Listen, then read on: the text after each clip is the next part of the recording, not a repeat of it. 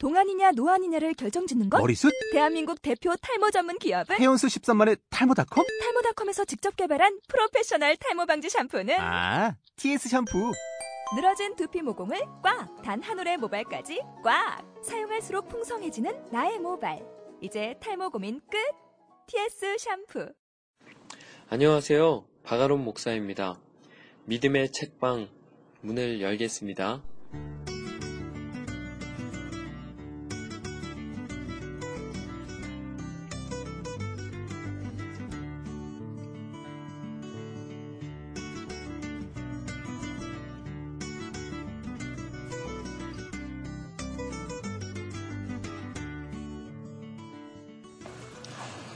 한 주 잘 보내셨습니까? 오늘이 7번째 방송입니다. 이제는 방송이 익숙해질 법도 한데 그게 말처럼 쉽지는 않네요. 그래도 제 방송을 다운로드한 숫자가 100회를 넘어가기 시작했습니다. 참 신기합니다. 이런 허접한 방송을 들어주시는 분들이 있다는 것에 놀라고, 또 방송을 들으며 어설픈 편집과 중간중간에 터져나오는 이상한 소리들에 무슨 생각을 하실까 궁금하기도 합니다. 그래도 저는 진짜 참 즐겁습니다. 그리고 그 즐거운 마음으로 오늘 이어령 씨의 지성에서 영성으로 라는 책을 들고 나왔습니다. 이어령 씨는 문학평론가라는 직함에만 가둘 수 없는 인물입니다. 그의 현란한 달변과 박식은 나라 안에서 견줄만한 일을 찾기도 어려울 정도입니다. 게다가 그는 평론을 하는 한편 소설과 희곡을 쓰고 많은 베스트셀러를 생산한 에세이스트입니다. 1972년 문학사상을 창간해서 한국 문학을 지탱해가는 문학 잡지로 키워내고, 그는 나라 안팎의 이름이 널리 알려진 대학 교수이며 한국 고전 문학의 연구자이며 1988년 서울올림픽의 개폐회식을 세계적인 문화 이벤트로 만든 문화기획자였습니다. 정부의 문화부가 생겼을 때 초대 장관을 맡은 이도 바로 이어령 씨입니다. 그런 수많은 직함과 베스트셀러를 만들어낸 이어령 씨가 그 모든 직함을 내려놓고 크리스찬이 되었습니다. 사실 이 책은 당시 문학계에 큰 충격을 주었습니다. 젊은 시절부터 저자는 성경을 분석하며 여러 가지로 비판을 해왔기 때문입니다. 자신이 노아라면 혼자 살겠다고 방주를 만들지는 않았을 거라는 이야기나 6.25 전쟁 때 신은 어디 있었는 이야기는 라며 그런 비판들을 서슴지 않고 해왔었습니다. 그랬던 그가 하나님을 믿는 사람이 된 것입니다. 제가 저자의 서원을 조금 읽어드리면 좋겠습니다. 요즘 나는 70평생 동안 한 번도 하지 않았던 일들을 하고 삽니다. 세례를 받은 것과 시집을 낸 것이 그렇습니다. 나이를 많이 먹은 사람들이 평소에 하지 않던 일을 하면 망령이 났다고들 합니다. 요즘은 그것을 점잖게 알츠하이머라고 부르기도 하지요. 그래서인지 사람들은 나를 만나기만 하면 꼭 그에 대한 질문을 합니다. 어쩌다가 예수를 믿게 되었느냐? 라는 것입니다. 질문은 한 가지지만 묻는 사람들의 말투는 제각각 다릅니다. 예수님을 이웃집 강아지 이름 부르듯이 하는 안티크리스천들은 경멸조로 묻고, 카미의 경우처럼 신 없는 순교자를 자청하는 예술가들은 배신자를 대하듯이 질책하는 투로 말합니다. 다른 종교를 믿는 사람들은 아쉬운 표정으로 금시 혀라도 찰듯이 혹은 한숨을 쉴 것처럼 낮은 목소리로 질문합니다. 심지어 어떤 친구는 예수증이 됐다면서? 라고 내뱉듯이 비웃습니다. 오랜 세월 글을 써왔지만 누구도 내 면전에다 대고 글쟁이라고 욕하는 사람들은 없었지요. 그런데 말입니다. 세례를 받자마자 어느새 나를 쟁이라 부르는 사람들이 이따금 생겨나게 된 것입니다. 예수쟁이라고 욕하는 사람들은 스스로 자신이 욕쟁이라는 것을 알 것입니다. 그렇기 때문에 나는 아무 대꾸하지 않아요. 화내지도 않습니다. 세례를 받자마자 갑자기 성인이 돼서 그러는 게 아닙니다. 그대의 얼굴과 거동에서 내 자신이 그동안 걸어왔던 외롭고 황량한 벌판을 보았기 때문입니다. 남을 찌르지 않고는 살아갈 수 없는 사막의 정갈 같은 슬픈 운명 말입니다.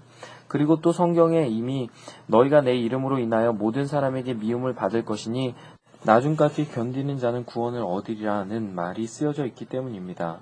그들의 가슴 속에도 거북한 무엇이 암종처럼 자라고 있기 때문에 그런가 봅니다.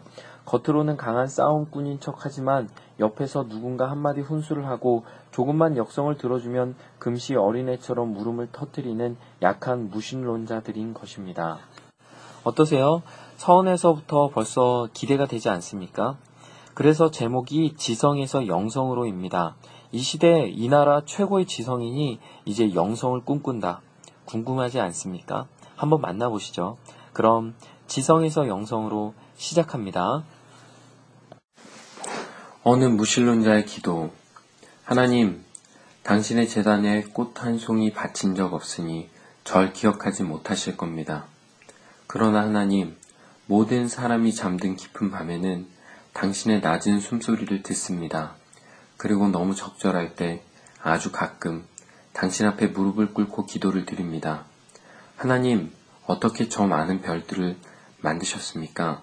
그리고 처음 바다에 물고기를 놓아 헤엄치게 하셨을 때, 저 은빛 날개를 만들어 새들이 일제히 날아오를 때 하나님도 손뼉을 치셨습니까? 아, 정말로 하나님, 빛이 있어라 하시니 거기 빛이 있더이까? 사람들은 지금 시를 쓰기 위해서 발톱처럼 무딘 가슴을 찢고 코피처럼 진한 눈물을 흘리고 있나이다. 모래알 만한 한 별이라도 좋으니 제 손으로 만들 수 있는 힘을 주소서. 아닙니다. 하늘의 별이 아니라 깜깜한 가슴 속 밤하늘에 떠다닐 반딧불만한 한 빛 한 점이면 족합니다. 좀 더 가까이 가도 되겠습니까? 당신의 발끝을 가린 성스러운 옷자락을 때묻은 손으로 조금 만져봐도 되겠습니까? 아, 그리고 그것으로 저 무지한 사람들의 가슴속을 풍금처럼 울리게 하는 아름다운 시 한 줄을 쓸 수 있도록 허락해 주시겠습니까? 하나님. 어느 무신론자의 기도는 제가 세례를 받기 3년 전 일본 교토에서 쓴 글입니다. 남들이 시라고도 하고 기도라고도 하지만 그저 내적 독백을 메모지에 옮겨놓은 글이었지요. 슈퍼에 가서 장도 보고 밥도 지어 먹으면서 부산 피난 시절의 학생 때처럼 혼자 지내던 때의 일입니다. 하지 않던 일이라 힘도 들고 혼자 지내는 것이 무척 외로웠었나 봅니다. 더구나 그날 저녁 슈퍼에서 싸게 사는 특산품 쌀을 보고 앞뒤 가릴 새 없이 자루채 사들고 나온 것이었죠. 택시로는 너무 가깝고 걷기에는 너무 먼 거리였습니다. 그런데도 택시를 타면 싸게 산 쌀값의 의미가 없어지니까 객기로 숙소까지 걷기로 한 것입니다. 그런데 손에 든 쌀자루는 그냥 찬 바구니가 아니었죠. 손에 들어도 어깨에 메어도 점점 무쇠처럼 무거워졌고 건물은 한 걸음 다가가면 두 발짝 물러선다는 마법의 성처럼 보였습니다. 연구소의 숙소는 산기슭의 언덕 위에 있었습니다. 얼마나 외지고 황량했으면 외국인 교수들이 마의 산에 나오는 사나토리움이라고 불렀겠습니까? 그래요. 정말 연구소와 외국인 교수 아파트 건물은 꼭 인간으로부터 격리된 수용소처럼 보였습니다. 더구나 주말이면 연구소와 숙소 건물 전체가 텅 비었지요. 그날따라 저녁은 빨리 땅거미가 졌고 시가지에서 올려다 보이는 산 모퉁이 어둠 속에는 내 방 창문의 불빛밖에는 보이지 않았지요. 남의 눈에 띄는 것이 싫어서 어두워져야 슈퍼에 갔고 돌아올 때 빈방의 어둠이 싫어서 불을 켜놓고 다녔던 거죠. 그래서 외출했다 돌아올 때면 나는 늘 내 빈방의 창문에서 흘러나오는 불빛을 보며 밤길을 걸었지요. 그날 밤도 그랬어요. 달라진 것이 있었다면 어깨를 짓누르는 쌀자루였죠. 어느 철학자인가? 사람이 걷는다는 것은 다리가 움직이는 것이 아니라 마음이 움직이는 것이라는 말이 생각나네요. 맞아요. 빨리 돌아가야 한다는 급한 마음 때문에 나는 그냥 감각도 없는 다리를 움직이고 있었던 거죠. 그러다가 문득 이상한 생각이 들더라고요. 도둑처럼 쌀자루를 치고 밤길을 걷고 있는 우스꽝스러운 모습이 내 눈앞에 떠올랐지요. 하지만 내 입에서 흘러나온 소리는 분명 웃음이 아니라 한숨이었습니다. 평생 동안 무거운 짐을 걸머쥐고 비틀거리며 여기까지 걸어온 자신의 발자국 소리를 이제서야 똑똑히 들을 수 있었던 겁니다. 대체 이 쌀자루의 무게는 몇 킬로그램이나 되는 것일까? 평생 읽은 책 무게, 평생 써온 원고지와 컴퓨터 A4 용지, 그리고 그 속에 담긴 문자와 정보의 무게는 또 얼마나 될 것인가? 그러나 등 뒤에서 억누르는 쌀자루의 무게보다도 더 참담했던 것은 내가 목표로 삼고 길을 쓰며 걸어가고 있는 그 창문의 불빛이었지요. 별빛처럼 보였지만 그것은 희망의 별도, 동방박사를 인도한 구원의 별도 아니었지요. 윤동주 시인의 시 한 구절처럼 그건 분명 남의 나라, 땅, 다다미 사조 반의 빈방, 기껏 살아있는 것이라고는 바퀴벌레밖에 없는 형광등 불빛이었던 것이지요. 그 쌀자루의 무게에 비해 내 영혼의 무게는 얼마나 되는지도 생각해 보았습니다. 멕시코 감독이 만든 영화 21g이라는 것이 있었지만 인간 영혼의 무게는 라면 한 젓가락 정도밖에 안 된다는 말이 있었지요. 실제로 미국 매사추세츠 병원에서는 임종 직전의 말기 결핵 환자를 3시간 40분 동안 체중의 변화를 관찰한 적이 있었다고 합니다. 그 결과 숨을 거둔 순간 그 환자의 몸무게가 1.25온스, 35.4mg 줄어든 사실을 알게 된 것이죠.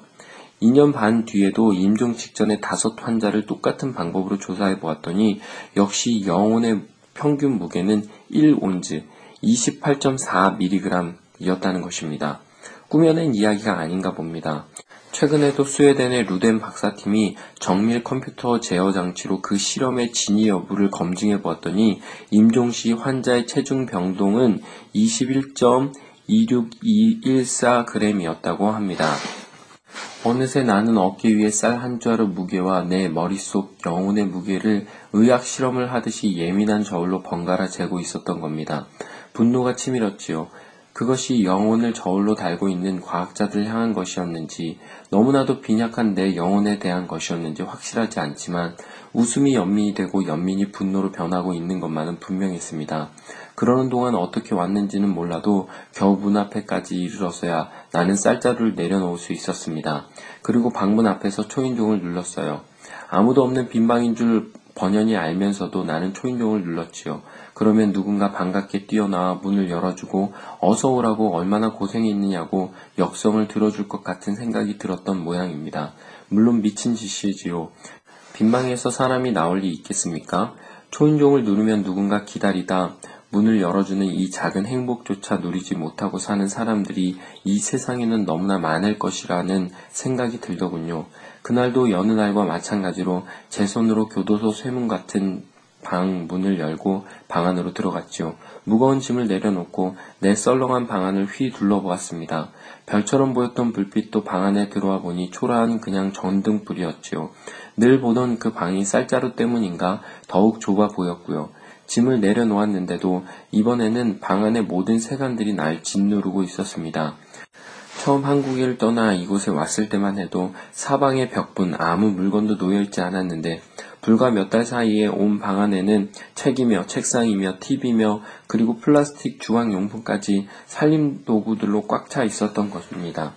물건을 많이 들여놓을수록 내 몸이 쉴 빈 자리는 그만큼 사라지게 된다는 평범한 상식을 그날에서야 깨달았던 것입니다. 그리고 동시에 방을 가득 채우고서도 나를 구속하지 않은 것이 있다면 그것은 빛이고 향기이고 바람과 같은 공기라는 것을 알게 된 것이죠. 그래요. 이 방 안을 물건이나 내 몸뚱아리로 채울 것이 아니라 빛과 향기와 공기처럼 눈에 보이지 않는 영혼으로 가득 채울 수 있다면 그런 생각을 하고 있을 때 문득 한 번도 펴보지 않던 성경의 한 구절이 떠올랐지요. 수고하고 무거운 짐진 자들아 다 내게로 오라 내가 너희를 쉬게 하리라. 전등불이 다시 별빛으로 보였습니다. 컴퓨터가 놓인 책상이 재단으로 보였습니다. 아무 장식도 걸리지 않은 벽이 장막처럼 쳐져 있었습니다. 나도 모르게 경건하게 무릎을 꿇었지요. 하나님을 믿지 않는 사람이 기도를 드리고 있는 모습을 발견했습니다. 무신론자들도 기도를 드린다는 모순 어법을 그때 찾았습니다. 쌀 한 자루의 무게와 영혼의 무게를 그때 처음으로 저울질해 보았습니다. 빛의 무게, 향기의 무게, 공기의 무게, 영혼의 무게는 그냥 가벼운 것이 아니라 하늘로 상승하고 있었지요. 많은 사람들은 쌀자루를 채우기 위해서 기도를 드리지만 오히려 이 무신론자는 무거운 쌀자루를 비우고 내려놓기 위해서 그리고 방 안을 물건이 아니라 보이지 않는 영혼으로 채우기 위해서 기도를 올렸던 겁니다. 쓰레기가 쌓여가는 내 방을 빛과 향기로 채우기 위해서. 조나단의 갈매기들처럼 사람들 역시 먹잇감을 찾기 위해서 저공비행을 합니다. 높이 날 수 있는 날개를 가지고서도 말입니다. 기도는 고공비행을 위한 비상입니다. 기도를 할 때 이상의 날개 마지막 장면처럼 불현듯 내 겨드랑이가 가려워지는 것을 느꼈습니다. 그리고 처음으로 원고료로 환산할 수 없는 글을 일기장에 옮겨 썼습니다. 분명 그건 마감에 쫓기며 쓰던 글과는 다른 것이었죠. 남 보라고 쓰는 글도 내가 보기 위해서 쓰는 글도 아니었습니다. 나만이 아닐 겁니다. 먹을 것이 족하고 목을 적실 물이 넘쳐나도 그리고 또 추위를 막아주는 단단한 벽이 있어도 어디엔가 나처럼 무거운 쌀자루를 내려놓고 빈방에 앉아서 몰래 기도를 드리고 있는 무신론자들이 많을 겁니다. 겉으로는 태어난 채 강한 채 오기를 부리다가도 누가 옆에서 조금만 보고 싶다, 사랑한다고 손을 내밀면 금시 울음을 터뜨릴 그런 사람들입니다. 그렇죠. 무신론자이기에 그 기도는 더욱 절실하고 더욱 높게 울릴 수 있지요. 지금까지 세계는 두 쪽으로 갈라져 있었잖아요. 육신과 영혼, 지성과 영성, 마귀와 천사, 땅과 하늘, 순간과 영혼, 그리고 불신자와 신자. 하지만 저녁이 되고 황혼이 땅으로 내려앉으면 빛과 어둠의 경계는 사라지고 말 것입니다. 믿는 자와 믿지 않는 자의 구별이 분명하지 않은 그레이존의 노을이 뜹니다. 마치 하나님의 영이 공허와 흑암의 무리를 떠다니시는 창세 이전의 공간과 비슷한 그런 시간 말입니다. 미네르바의 부엉이가 날개짓을 하는 시간이죠. 누구보다도 창작을 하는 사람, 예술을 하는 사람들을 위한 시간이죠. 예술가를 지망했던 젊은 시절, 나는 하나님을 믿지 않으면서도 성경의 창세기를 자주 읽었지요. 무엇보다도 빛이 있으라 하시니 빛이 있었다는 구절이 나에게는 큰 감동으로 다가왔어요. 생각해보세요. 그 칠흑 같은 어둠, 아니 그저 어슴푸레한 박명이라도 좋습니다. 그 어둠을 무너뜨리며 창조된 빛이 쏟아져 나오는 눈부신 그 순간을 생각해보세요. 돌연히 그것도 말씀 그대로 빛이 되는 창조의 순간.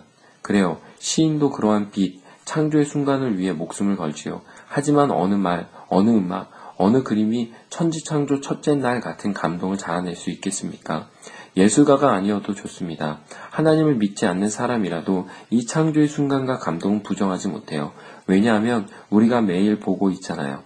동녘 하늘에 최초의 빛이 떠오르며 어둠이 무너지는 그 장엄한 광경을 말입니다. 그런데 누구도 하나님처럼 그 빛을 보고 기뻐할 줄 모릅니다. 그 빛이 하나님의 보시기에 좋았더라는 그 대목을 보십시오. 창조는 바로 만족이에요. 그 기쁨이었던 거죠. 아주 짧은 한마디 말이었지만 보시기에 좋았더라는 창조물에 대한 감상법. 하나님은 만드신 분이요 동시에 그것을 감상하시는 하나님이신 겁니다. 그러기에 하나님은 딱 한 번 만드시죠. 빛을, 하늘을, 그리고 땅을 두 번 만드시지 않아요. 인간은 하나님을 흉내내 무엇인가를 만들지만 똑같은 것을 수십 번, 수백 번 만들면서 그때마다 불만과 후회와 아쉬움에서 한숨을 쉽니다. 그리고 하나님은 창조하실 때 그냥 기뻐하신 것이 아니라 반드시 그것에 이름을 지어 부르십니다. 다시 한번 조심스럽게 성경을 읽어보세요. 하나님이 빛을 낮이라 부르시고 어둠을 밤이라 부르시니라.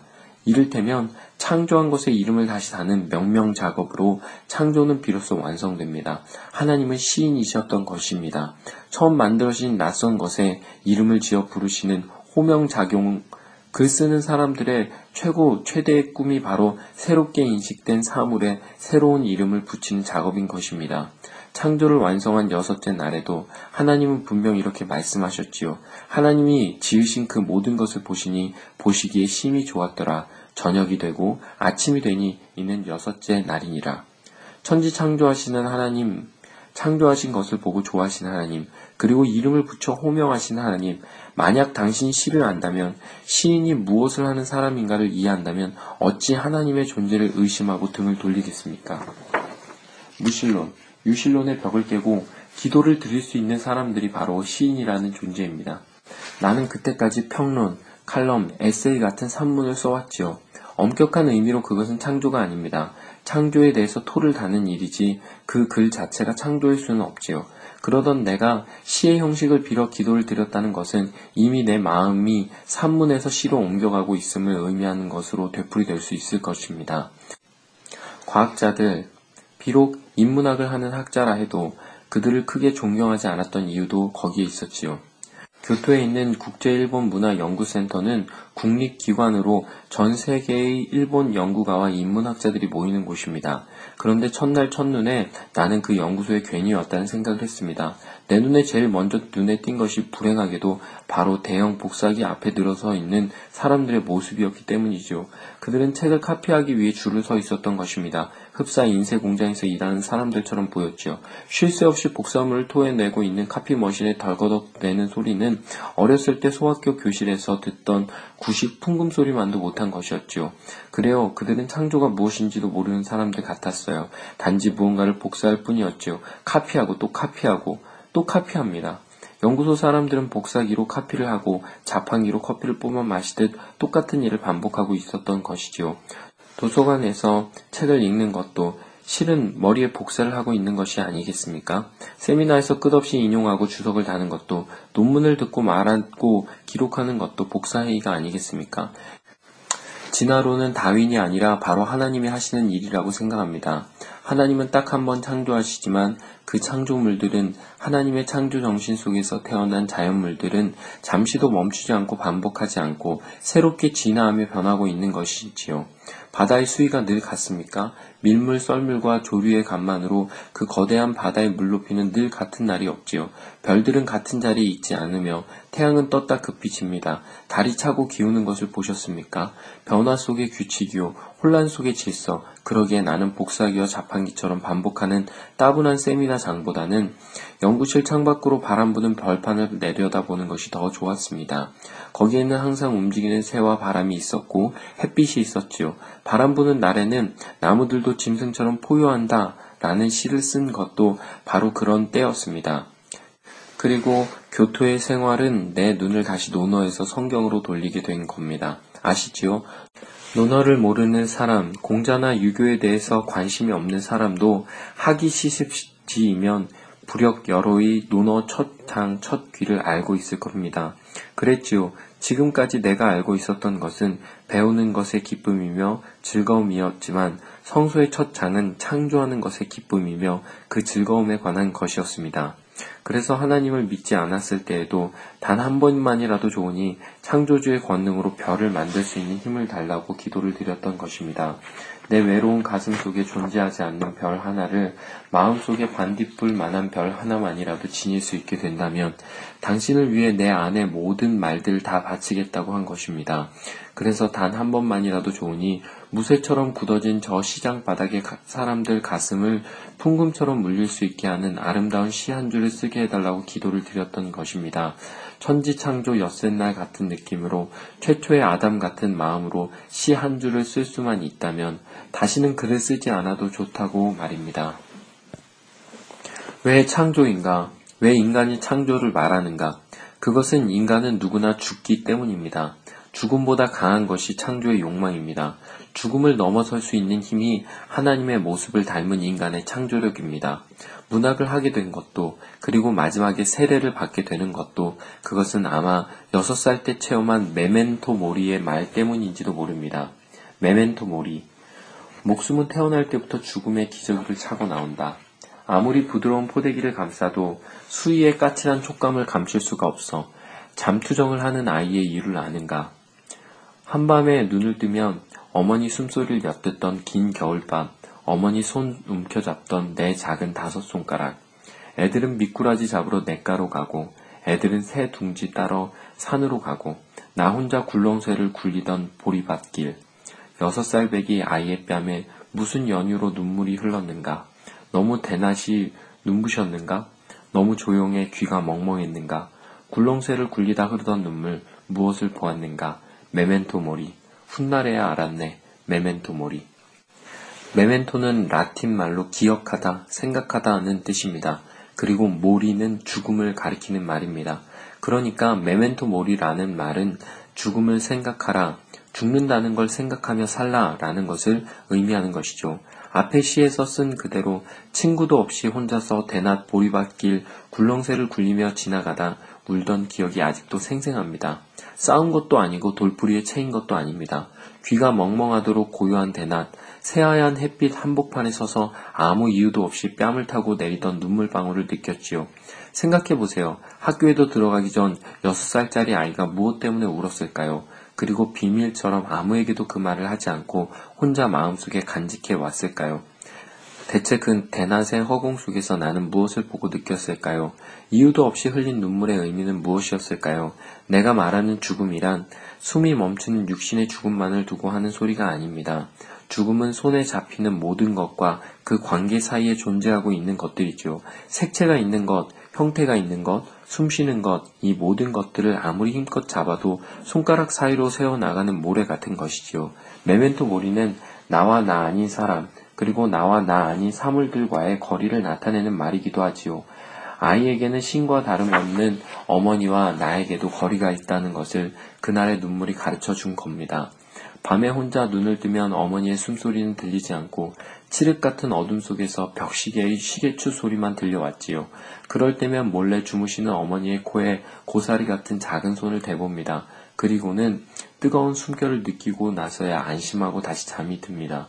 100년도 살지 못하는 인간들이 돌을 쌓아 1000년 가는 성과 도읍을 세우는 까닭도 생명이 쉬 사라진다는 것을 알기 때문입니다.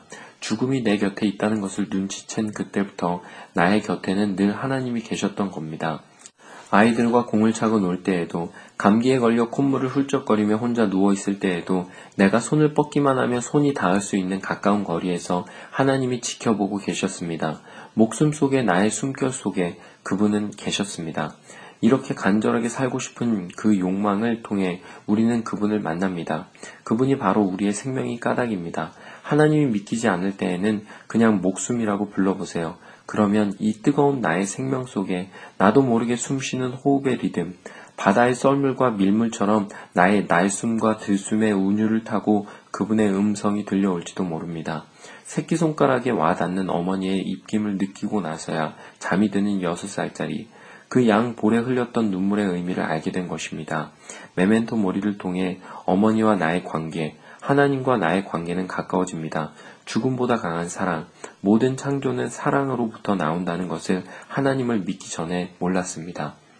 지금까지 내가 써놓은 글들은 아무리 아름답게 써도 독이 들어있는 버섯인지도 모릅니다.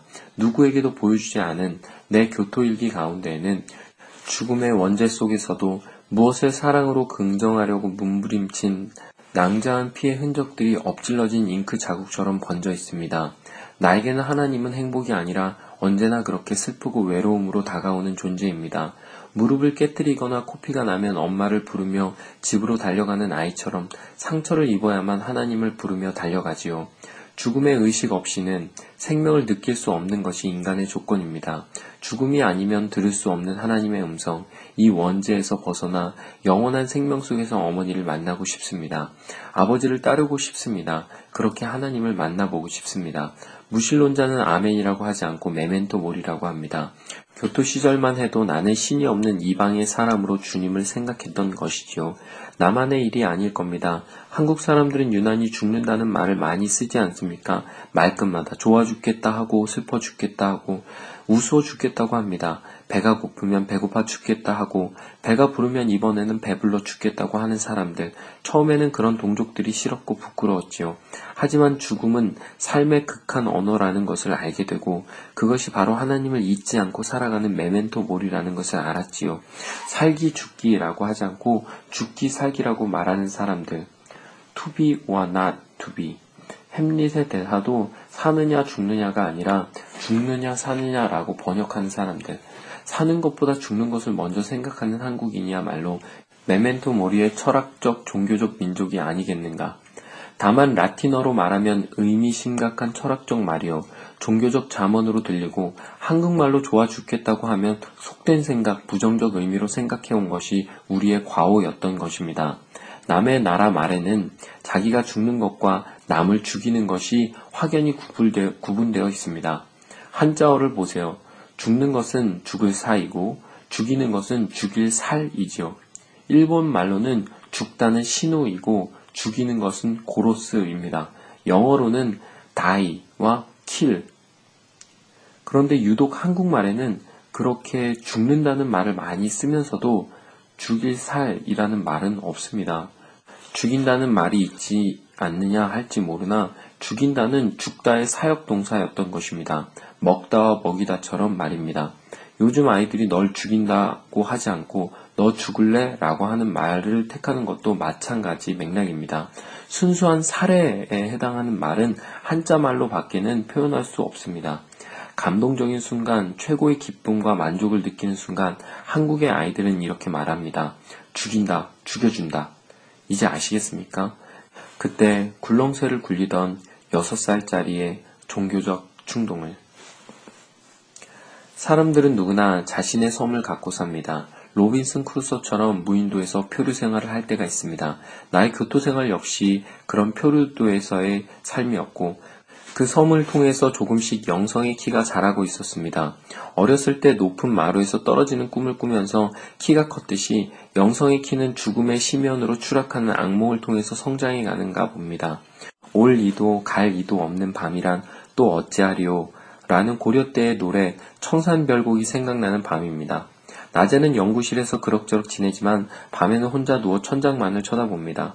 온종일 혼자 방에 있을 때도 있습니다. 내 이웃들은 모두가 인사도 변변히 나누지 않고 지내는 외국인들이지만 그래도 이따금 누가 내 방문을 놓고 하는 것 같은 인기척을 느끼고 놀라 일어나 방문을 열어본 적도 있습니다. 물론 어둠뿐이었지요. 그 어둠이 더욱 짙어지면 새파랗게 변하면서 절의 고도의 파도 소리가 들려오는 것입니다. 그러다 보면 어느새 혼자 말을 하는 일이 잦아지죠. 이게 어떻게 된 거지? 그래 맞아 이렇게 해야지. 마치 누가 옆에 있기라도 한 것처럼 독백을 하는 버릇이 생긴 겁니다.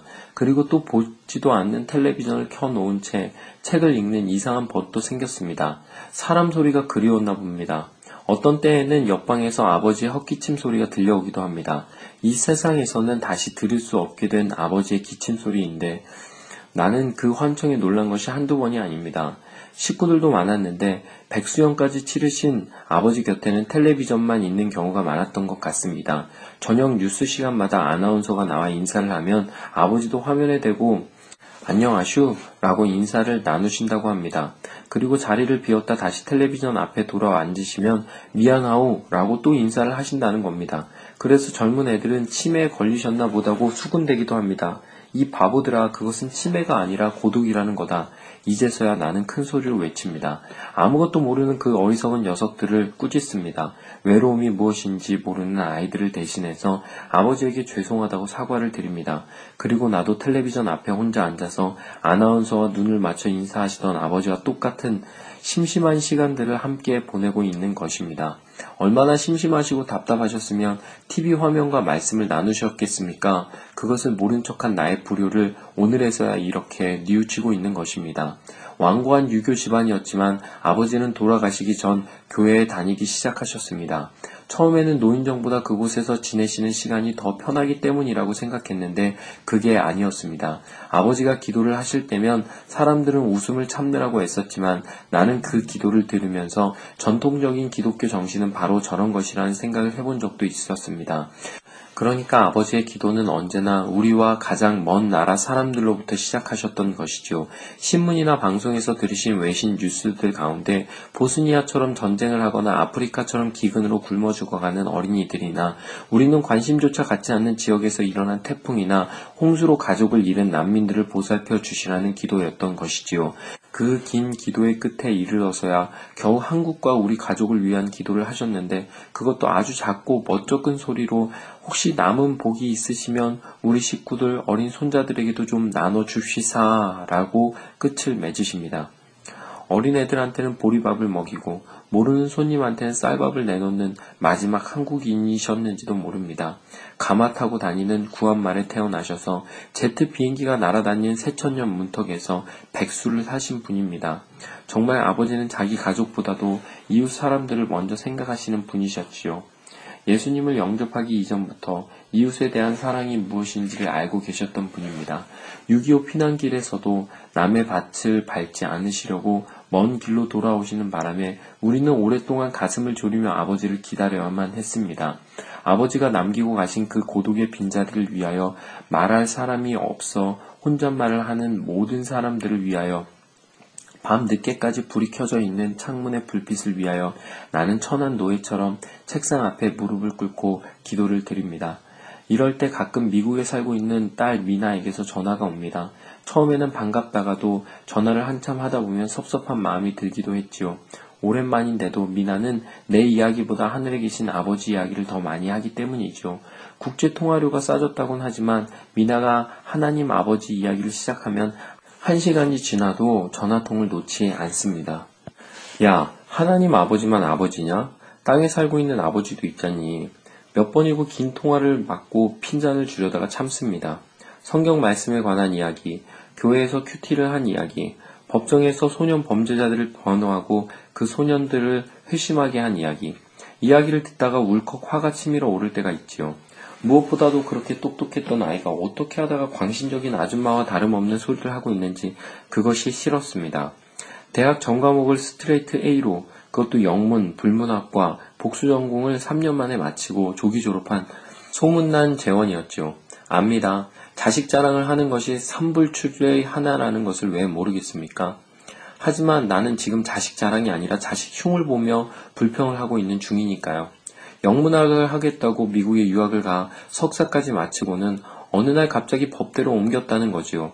그리고 그 어려운 바 시험, 변호사 자격시험을 단번에 패스하여 남들이 다 부러워하는 로펌에 스카웃되어 변호사 일을 한다고 해서 기뻐했더니 이제는 또 좋은 직장 팽개치고는 TV 드라마처럼 흉악범들과 맞서 싸우는 여검사가 되었다는 거지요. 그런데 이제는 검사도 변호사도 아니라 모든 것을 다 포기하고 크리스천이 되어 오로지 주님을 영접하는 일에 남은 생을 바치겠다는 겁니다. 그래도 나는 불평을 할 수 없었지요. 불행과 절망 속에서 미나를 지켜주고 위로하고 새 삶으로 인도해주는 분은 지상의 이 아버지가 아니라 하늘에 계신 아버지였기 때문입니다. 나는 미나가 대학을 졸업하는 졸업식장이나 헌팅턴 베이의 고급 주택가에서 요트를 타고 다닐 때의 행복한 장면에서만 함께했을 뿐, 혼자 아이들을 기르고 있을 때, 암에 걸려 병원에서 수술을 받고 있었을 때, ADHD로 아이가 학교를 제대로 다니지 못하여 매일 밤 울고 지낼 때, 대체 이 아버지는 어디서 무엇을 했는가? 그분은 어떤 분이시기에 지상의 아버지도 해주지 못한 그 이상의 사랑과 보살핌으로 내 딸을 구할 수 있었단 말인가? 나는 의심 많은 도마였습니다. 손바닥에 못자국을 보지 않고서는 아무것도 믿지 못하는 회의론자였죠. 하지만 그날 밤만은 미나의 긴 전화를 통해 예수님의 야위고 파리한 손바닥에 찍힌 못자국의 상흔을 만져볼 수 있었던 것 같았지요. 그래서 여전히 나에게 있어서 하나님 아버지란 텔레비전 앞에 앉으셔서 저녁 뉴스 시간마다 아나운서와 인사를 나누시고 말을 건네는 외로운 나의 아버지와 다를 것이 없었지요. 남들이 망령났다고 수군대던 그런 아버지, 그래서 분노의 목소리로 아버지 대신 큰 소리로 이 바보들아 라고 외치고 싶었던 그런 마음으로 나는 예수님을 보게 된 것이지요. 부엌에서 음식을 만들어 본 적이 없는 사람들은 잘 모를 겁니다. 음식을 만드는 것도 창조의 시간과 비슷하다는 사실 말입니다. 하다못해 라면 하나를 끓이더라도 거기에는 날 것들이 불 속에서 서서히 변화해가는 과정, 그리고 전혀 다른 맛과 형태로 바뀌어가는 생성의 즐거움 같은 것을 발견할 수 있습니다.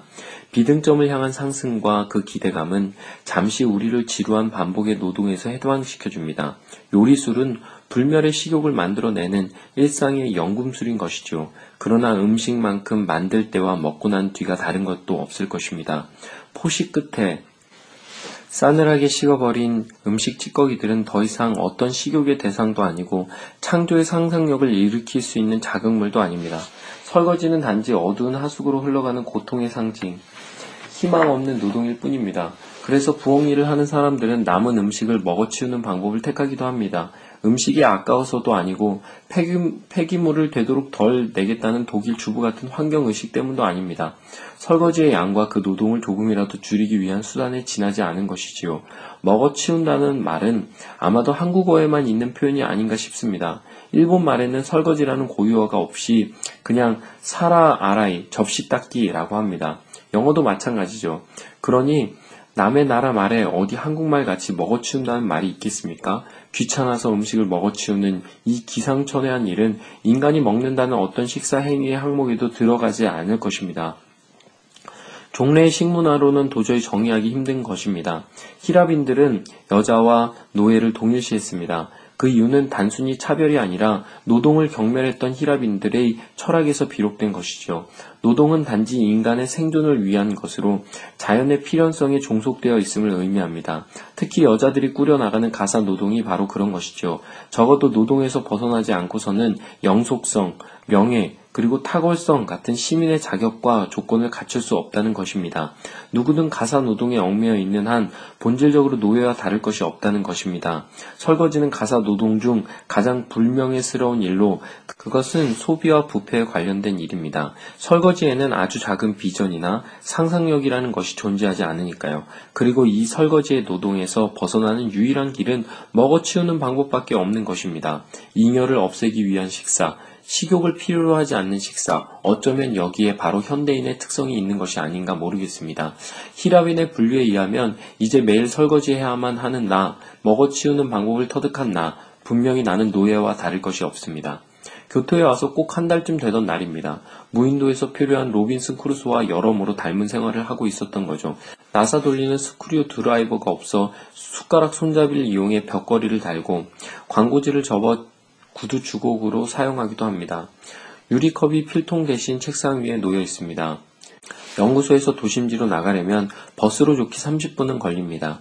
가봤자 난파선으로 헤엄쳐가는 남의 물건을 찾아오는 로빈슨과 다를 것이 없습니다. 찾는 물건이 꼭 있으라는 법이 없는 것입니다. 병원이 어디에 있는지 몰라 몸이 아프면 이것저것 약이 될 만한 것을 찾아 먹기도 합니다. 생소한 이름이 붙은 영양제, 해열제, 감기약, 짐 속에 묻어나온 약들을 스스로 처방해 먹습니다. 난파선에서 건져온 담배를 물에 타 마시면서 스스로 독한 담배가 뱃속에 들어가면 병이라고 견디겠나 라고 혼자 말을 하는 로빈슨과 똑같은 짓을 합니다. 평소 관심도 두지 않았던 하나님을 생각하게 된 것도 로빈슨 크루소가 무인도에서 했던 일과 똑같습니다. 무엇보다도 일기를 꼬박꼬박 쓰는 것까지 같았지요. 로빈슨 크루소는 섬에 표류하자마자 상인답게 매일 장부를 적듯 일어난 일들을 빼놓지 않고 적었습니다. 절망의 언어가 적자라면 희망의 언어는 흑자다. 나는 난파당했다. 적자. 그러나 모든 사람은 죽었지만 혼자 살아남았다. 흑자. 그렇지만 내가 표류한 이 섬은 무인도다. 적자. 그러나 마실 물과 먹을 만한 열매들이 있다. 흑자. 문학 비평가 양 코트의 말대로 내 일기장 역시 교토 생활에서 얻은 흑자와 적자를 보태고 빼는 복식부기의 기장과 같습니다. 물론 그런 이유만으로 교토를 나의 표류도라고 부르는 것은 아닙니다. 로빈슨이 겪은 모든 고초는 난파당했기 때문이지만 내가 이곳에 온 것은 내 스스로 자청한 일입니다. 문제는 손익계산으로 따질 수 없는 인간의 조건에 대한 것들입니다. 로빈슨 크루소가 무인도에서 생활할 때 본질적으로 겪은 고통은 혼자라는 사실이었지요. 인간 사회에서 절연된 그 무인도에서는 런던에서 살았던 자신의 신분이나 배경과 같은 신분 소속의 모든 것들이 아무 소용도 없었던 것이죠. 그런 상황에서 절실히 구하는 것은 인간에 대한 그리움이었던 것입니다. 그런데도 그의 표류 생활 중 가장 두렵고 놀라운 경험을 했던 것은 해안가에서 사람 발자국을 발견했을 때의 일이었죠. 그처럼 절실하게 사람을 찾고 그리워했는데 막상 사람의 발자국을 보았을 때 그는 공포로 온몸이 얼어붙고 맙니다. 인간에 대한 똑같은 앰비벌런스, 양면같이 병존, 그것이 내 마음속에서도 일어나고 있었지요. 연구소 생활이 표류도처럼 느껴질 때 가장 그리운 것이 사람이었습니다. 누군가를 만나 함께 말을 나누고 식사를 하고 즐겁게 놀고 싶어질 때가 있었던 것이죠. 정말 어느 때에는 아침부터 밤까지 단 한마디도 누구와 대화를 나눌 기회가 없었을 때도 있었지요. 그런데도 막상 낯선 사람이 눈앞에 다가오면 간단한 목례를 하고 얼른 피해버립니다. 단순히 그들이 나와 다른 외국인이라서가 아니라 그들이 옆에 있으면 묘한 압박감을 받기 때문입니다. 그들 역시 그렇게 나를 대하곤 합니다. 일본인 사이에서도 교토 사람들은 남에게 속마음을 내보이지 않는 것으로 유명합니다. 그만큼 차갑고 배타적이라는 평이지요. 어쩌다 함께 식사를 나눈 사람이라도 해도 이 정도면 가까워졌다고 생각해 반갑게 인사하면 처음 대하듯 깍듯이 인사하는 바람에 그만 무색해지는 경우도 여러 번 경험해본 일입니다.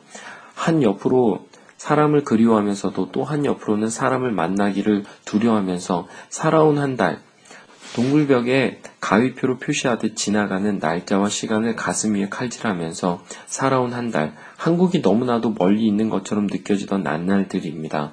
이제 지금껏 내가 남긴 것들, 내가 먹다만 그 음식들을 설거지할 때가 되었다는 것을 알게 된 것이지요. 내가 그동안 버려놓았던 것들을 먹어치울 시간, 설거지를 해야 할 시간이 온 것입니다. 이제 내 탐욕스러운 식탁을 깨끗이 치울 것이며 테이블보를 더 정갈한 것으로 갈아야 할 것입니다. 하수구에 물이 잘 흘러가는지도 점검해 보아야 할 것입니다. 식칼에 묻은 양념내를 깨끗이 씻어야만 사과 껍질을 벗겨 향기로운 냄새를 맡을 수 있을 것입니다. 무인도가 아닙니다. 로빈슨 크루소의 움막집이 아니라 이제 정갈한 집을 꾸며서 마르타와 마리아처럼 주님을 맞이할 준비를 해야 할 것입니다. 그때 내 일기장에 쓴 시가 내가 살 집을 짓게 하소서입니다. 내가 살 집을 짓게 하소서. 내가 살 집을 짓게 하소서. 다만 숟가락 2개만 놓을 수 있는 식탁만한 집이면 족합니다. 밤중에는 별이 보이고 낮에는 구름이 보이는 구멍만한 창문이 있으면 족합니다. 비가 오면 작은 우산만한 지붕을, 바람이 불면 외투자락만한 벽을, 저녁에 돌아와 신발을 벗어놓을 때 작은 대돌 하나만 있으면 족합니다. 내가 살 집을 짓게 하소서.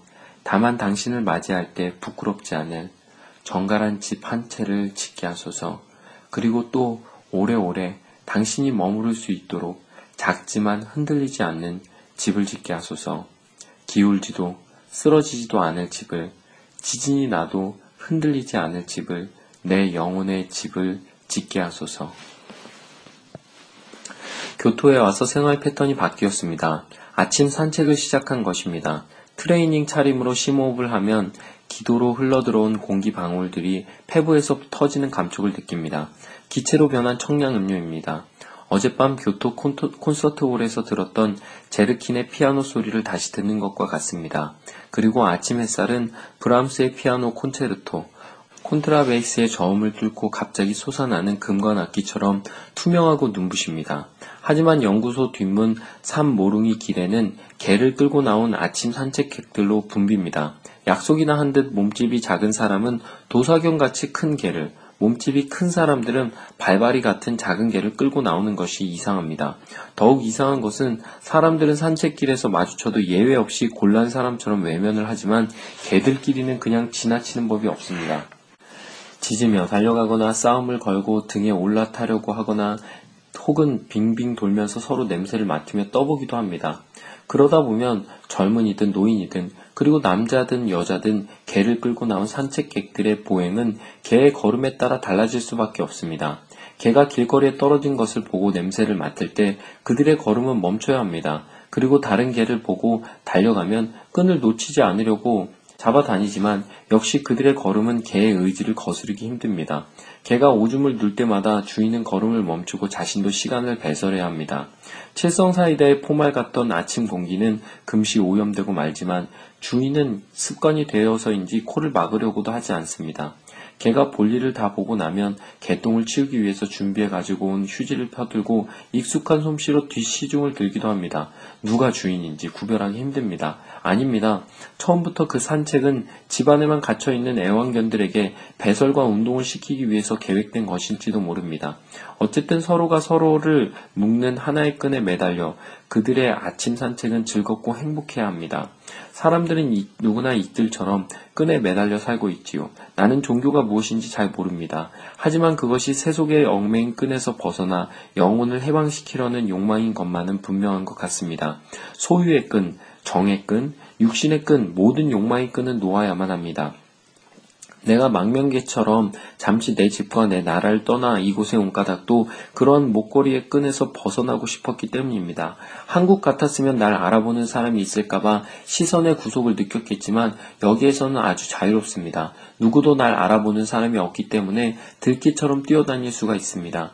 매일 아침 산책길에서 숲을 바라보면서 나는 내가 목수가 아니라는 것에 신에게 감사합니다. 목수들은 숲을 보지 못합니다. 나무에서 기둥과 석가래 그리고 책상이나 의자를 봅니다. 목재상들은 수직의 나무를 쓰러뜨려 뗏목을 만들어 그것을 필요로 하는 도시로 운반합니다. 인간이 자연물을 무엇을 위한 수단이요 도구로 생각하는 한 우리는 개목걸이 끈에서 자유로울 수 없습니다. 플라토의 말이었던가 바람은 더 이상 자연의 힘으로 이해되지 않고 오로지 따뜻함과 시원함에 대한 인간의 욕구와 관련해서만 의미를 가지게 될 것입니다. 다행히도 바람을 방앗간 지기처럼 풍차를 돌리는 바람으로 생각해 본 적이 없듯이 나는 숲들을 쓰러진 뗏목으로 바라본 적이 한 번도 없습니다. 나는 나무들을 자유로운 거리에서 바라볼 수가 있듯이 이국의 모든 풍경과 뉴스와 그 이방의 사람들을 아무 부담 없이 바라볼 수가 있습니다. 그리고 그것이 교토 생활을 하는 지금의 내 행복입니다. 도구가 아닌 존재의 나무로 그것들을 바라보고 있자면 하나하나 이파리에 묻어나는 여름과 그리고 조금씩 물들어가는 겨울의 죽음들이 보입니다. 바람이 불면 미친 듯이 나무들이 짐승처럼 물부짖으며 나무 이파리 하나하나가 말갈기처럼 흔들릴 때 비로소 나무는 무엇으로도 풀이할 수 없는 나무 자신의 생명력을 지니고 우리에게 다가옵니다. 그런데 이곳에 온 지 겨우 하루가 지난 그때부터 새로 만나는 사람들과 새로 구한 물건들로 나에게도 개목걸이의 끈이 생겨나기 시작한 것입니다. 아무리 버리고 버려도 쓰레기통을 비우고 또 비워도 하루치씩 온갖 생의 찌꺼기들이 쌓여갑니다. 미국의 쓰레기가 될 물건들이 내일의 나를 기다리고 있습니다. 그 중에서도 가장 무거운 것이 인간의 끈입니다. 사람들을 피해 이곳에 왔는데 사람들이 그리워 치와와 같은 애완용 개목걸이를 구하러 다닙니다. 개를 끌고 산책하는 저 많은 사람들과 조금도 다를 것이 없는 나는 자유로울 수가 없습니다. 일요일입니다. 일요일을 공일이라고 불렀던 어린 시절이 생각납니다. 한자말인 공일은 텅 빈 날이라는 뜻입니다. 서양에서 노는 날은 성자들의 기념일이 아니더라도 홀리데이, 성스러운 날이라고 부릅니다.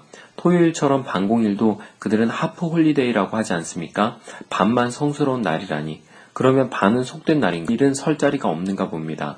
펜의 창으로도 그 흰 공백의 심장을 꿰뚫을 수가 없기 때문에 나는 매일 공일에 그 바다에서 익사하고 있는지 모릅니다. 글쓰는 문필가들만의 일이겠습니까? 흰 공백을 죽이기 위해 화필을 들고 온갖 색채로 여백을 메워가던 그 많은 화가들의 이름도 생각해봅니다. 벨라 스끄러운 북이나 심벌로 소리의 창을 던집니다. 모비딕 그 흰고래의 등을 향해서. 나도 죽는 날까지, 세계 끝나는 날까지 글을 쓸 것입니다. 다 쓴 치약 튜브를 짜내고 또 짜내듯 정말 달력에 무슨 성자의 이름이 찍힌 그런 노는 날이 나에게도 있었으면 합니다. 결국 아무 일도 하지 않은 공백의 시간이 두려워 편의점인 세븐일레븐 깜깜한 골목길에 사진 현상소의 쇼윈도만이 환한 대낮을 그대로 연출하고 있습니다. 핀 라이트의 조명을 받으며 일본 10대 소녀들의 웃는 얼굴이 꼭 암실 속의 인화지 속에서 나온 것 같습니다. 사람들은 저녁이 되면 새들처럼 둥지로 도로 전향됩니다. 시간을 상품화하는 아이디어는 미국에서 들어온 것이지만 그것을 더욱 철저하게 개발해 시약에 마무리한 것은 일본 사람들이었고 그 결과로 미국의 모 회사를 삼켜버렸다는 소식입니다. 그래도 그것을 도시락으로 만들어 파는 데는 일본을 이길 사람이 없을 것 같습니다. 음식은 서양 것이지만 그것을 담는 방식과 용기를 도시락으로 개발해 제 것으로 만들어버리는 그 재빠른 솜씨는 세븐일레븐 전략과 다를 것이 없습니다.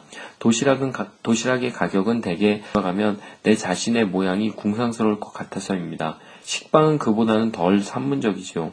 만지는 감촉도 좋아요. 도시락은 편리하기는 하나 시가 될 수 없을 것 같습니다. 그러나 빵은 거룩한 성서에서도 수없이 많이 나오고 대학 시절 내 젊음의 감성을 뒤흔들어 놓던 딜런 토머스의 시에서도 나옵니다. This bread I break. 좀처럼 먹지 않던 식빵을 산 것은 바로 젊은 시절에 외우고 다니던 그 딜런 토머스의 시 때문인 것. 그리고 붉은 포도주는 남국의 파란 하늘과 라고 빵을 저미어 주시던 예수님의 향기로운 손을 상상해 봅니다. 그것만으로도 어차피 끈에서 자유로워질 수 없다면 정말 튼튼하고 영원한 끈에 끌려 다니고 싶습니다. 어떠셨습니까? 이어령 씨의 가슴에 자리 잡은 놀라운 지성 속에 갈등이 와닿지 않습니까? 또 그 진솔한 이야기 속에 진심이 느껴지지 않으셨어요? 저도 설교를 하다 보니 원고 한 편 한 편을 쓰는 것이 마치 흰고래 모비딕을 잡는 것처럼 어렵고 허망해 보일 때가 있습니다. 하지만 모비딕은 영원히 잡히지 않을 겁니다. 그리고 저는 그것을 꿈꾸지 않습니다. 그냥 이 바다를 항해하고 있는 인생이 너무 행복하고 즐거울 뿐이죠. 한 주간도 하나님의 은혜로 멋지게 항해하시기를 소망합니다. 이번 주도 하나님의 은혜로 샬롬입니다. 샬롬, 오늘 책방의 문을 닫습니다.